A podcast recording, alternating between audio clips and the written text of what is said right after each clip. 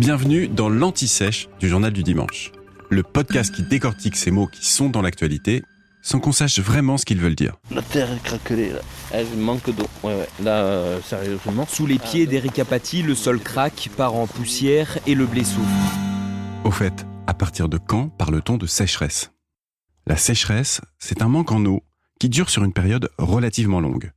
Plus précisément, l'Institut national de recherche pour l'agriculture, l'alimentation et l'environnement parle d'un déficit anormal sur une période prolongée d'une au moins des composantes du cycle hydrologique terrestre. Ouf.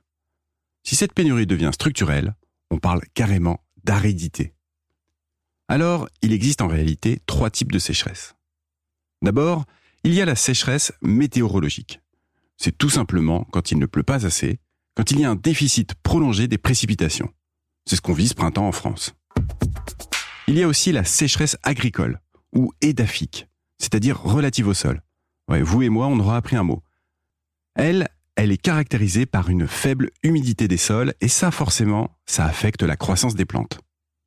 Elle peut être causée par un manque de pluie, mais aussi par de fortes températures qui vont assécher les sols. Et il y a enfin la sécheresse hydrologique. Elle, elle concerne le débit des cours d'eau, le niveau des nappes phréatiques et des retenues d'eau.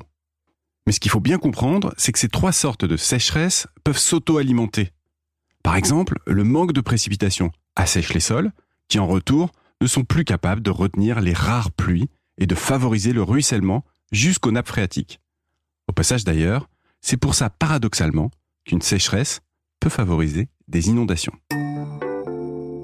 De plus en plus, les scientifiques observent aussi des sécheresses éclairs, c'est-à-dire des épisodes plus courts mais plus intenses.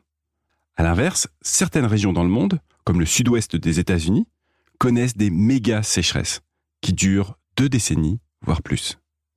Chez nous, c'est Météo France qui est chargé de surveiller ça au jour le jour.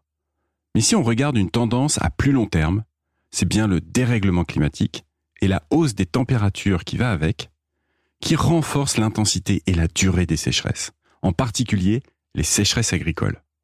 Dans le deuxième volet de son rapport, le GIEC estime qu'à partir de 3 degrés de réchauffement, plus de deux tiers de la population française risquerait de manquer d'eau. Vous venez d'écouter l'Anti-Sèche du Journal du Dimanche, le podcast qui répond à la question que vous n'osiez pas poser. Je suis Vivien Vergniaud et si vous avez aimé ce podcast, mieux si vous voulez écouter d'autres épisodes préparés par la rédaction du JDD, c'est facile. Abonnez-vous, suivez-nous, c'est gratuit. On vous donne rendez-vous trois fois par semaine en podcast et tous les jours sur le JDD.fr. À bientôt.